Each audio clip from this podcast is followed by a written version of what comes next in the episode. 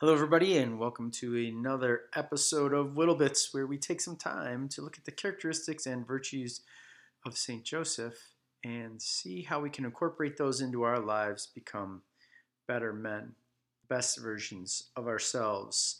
Today, we are back on the series of sloth. This is episode 10, I believe, in that series.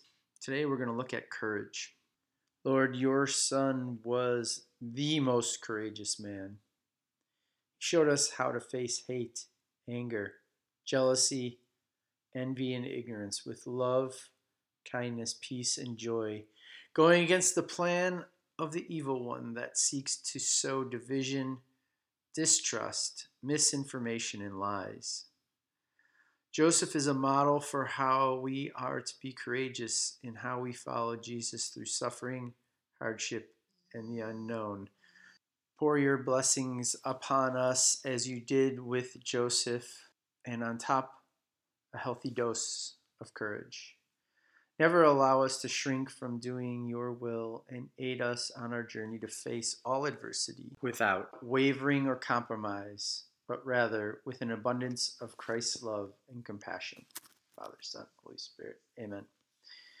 As I consider men that need to have courage, I thought of firefighters, soldiers, police officers, missionaries, and priests, prophets, and kings or leaders. You know, people that have to act decisively and commandingly without total concern for their own welfare, but more for others. Men of honor, brave men that know that sacrifice is a part of the job. These are men alive and aware of what is right and wrong and what is true and false, what builds others up. They are prudent, firm, stable, and willing to undergo trials for a greater good. If we consider that Joseph was courageous and also a priest, prophet, and king, as we should all strive to be, then Joseph would have been the king to the King of Kings the priest to the great high priest, and prophet or a teacher to the great teacher.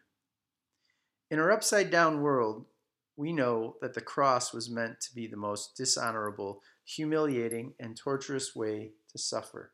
And yet Christ flipped this into the greatest glorification of God. Love takes courage. It takes more courage to sacrifice yourself and our desires than it does to manipulate others and circumstances so you never need to have courage or be inconvenienced. It's easy to get discouraged, which is a characteristic of sloth that leads people to giving up. It can paralyze you or cause you to get defensive or even collapse inward, leading to self pity and self doubt, all negative traits of sloth. Like Joseph, priests, prophets, and kings, we cannot be overly concerned with how others view or think of us. We have to be willing to take care of the vulnerable, the overlooked, the ignored, and or the abused. To be a man of true courage, we must love our creator and master.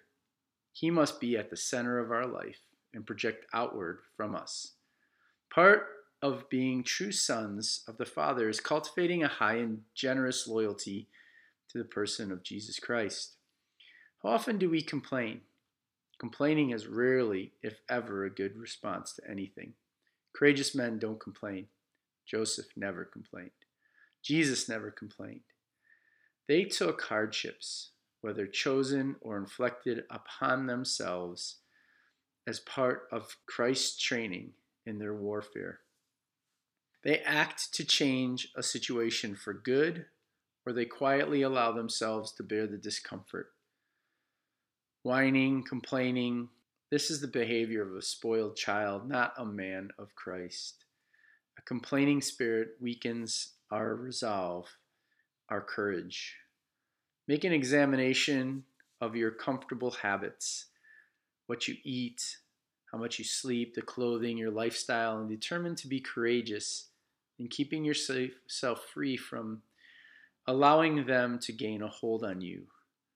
Abstinence and self denial is the practice that brings courage and helps us have freedom under the grace and help of God. Lord, help us to be men that are willing to lay down our desires, our wants, and our needs in order to put others' comfort before our own.